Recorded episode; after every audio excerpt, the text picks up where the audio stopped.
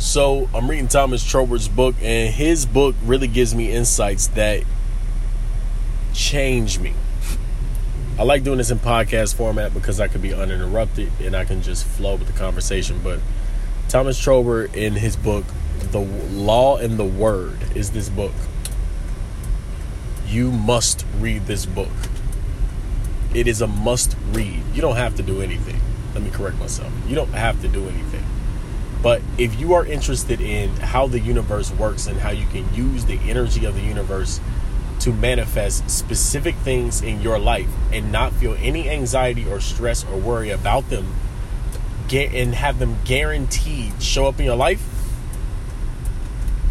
Thomas Troward's book The Law and the Word will help you to understand.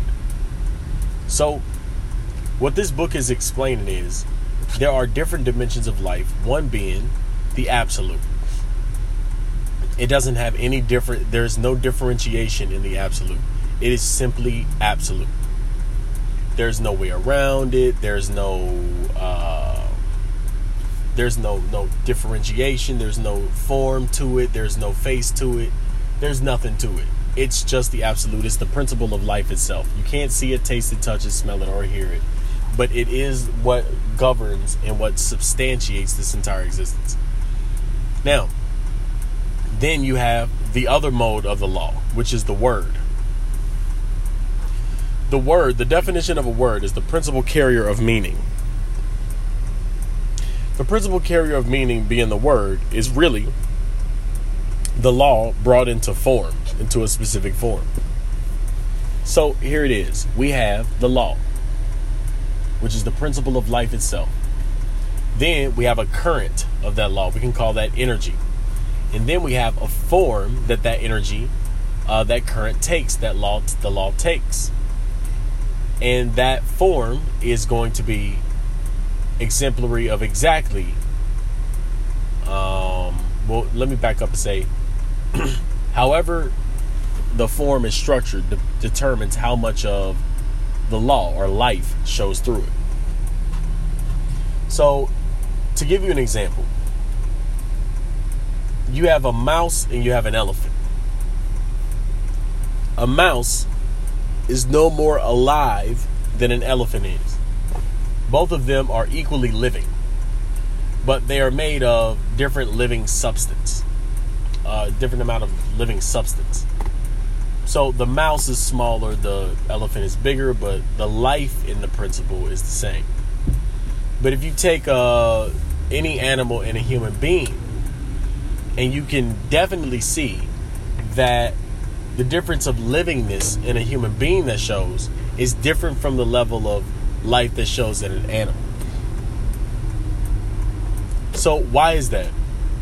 It's because the word or what we are is a configuration that allows for more and a greater expression than the animal does and it's equal to the the amount of life that is expressed is equal to the intelligence in the being as well.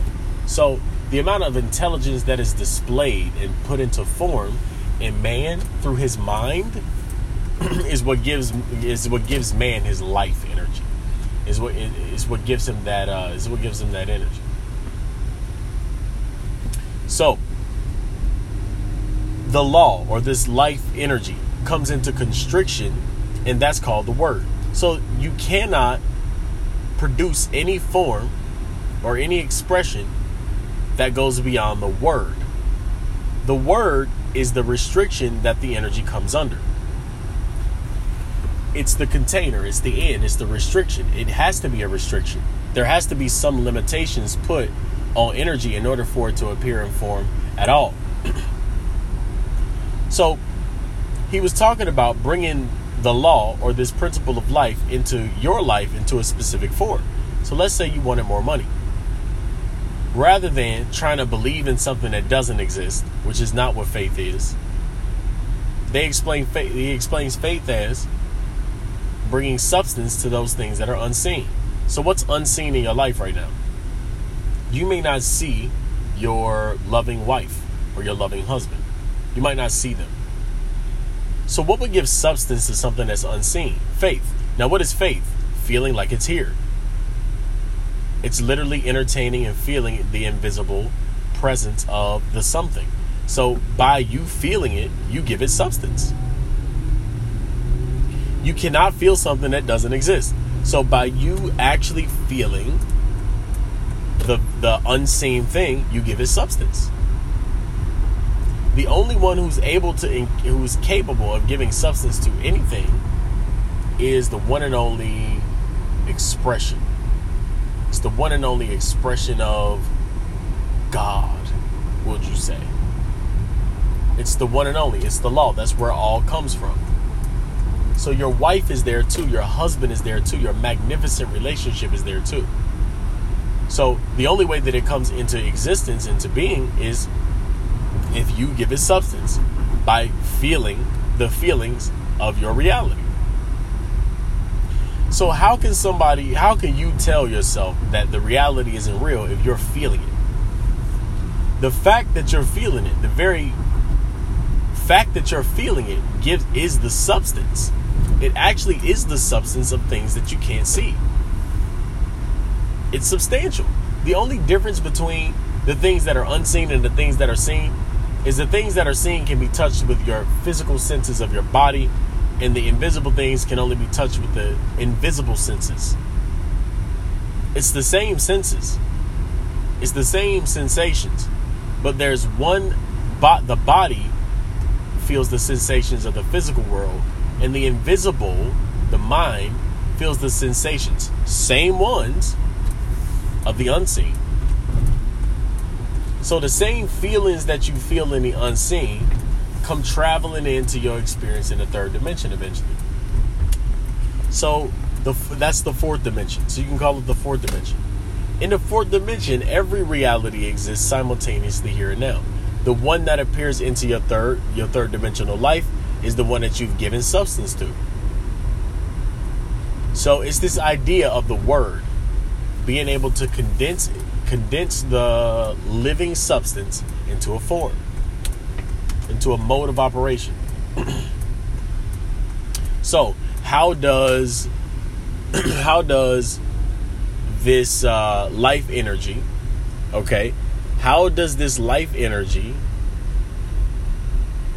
show up in man?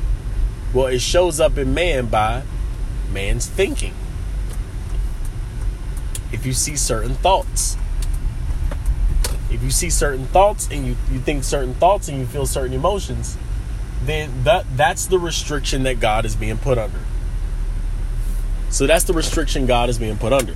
God gets put under this restriction. And the restriction is so that it can be that, that he can be glorified and seen is through form. So form allows us to appreciate any form an invisible form, a physical form, it allows us to appreciate. So, this is why gratitude is so huge. It's, it's huge to have gratitude. So, what gratitude does, what gratitude does, what's up, bunny? I see a rabbit over here. But what gratitude does is it takes the energy of um of God and it expands it in whatever form it's in now. So if you ever see Pokemon, this is a beautiful I love that show. Beautiful show. If you ever see Pokemon, what Pokemon had was they would have animals and they would reach a certain level of energy and they would be so in their mode and they would be they, they would be on the the peak or the brink or the edge of their um capabilities. And the the the higher capabilities were expressing themselves through this um this animal and it would evolve and it would turn white and it would transform into a form that was much more complex and capable. It transformed into a much more complex and capable creature of the same kind. It was the same kind. So it was it's, if it was a fire animal, it would still be able to breathe fire. It would still be able to do fire things. But it would come with additional capabilities. It might be a little stronger. It might be a little be able to last a little longer. It might be able to, you know, wield a little more power. And that is what happens with gratitude. Gratitude evolves whatever you have and transforms it into being capable to more capable than you were before. This is just a couple of different things. Couple of different things that uh, really stood out to me about that book. And I hope that this is good for you too.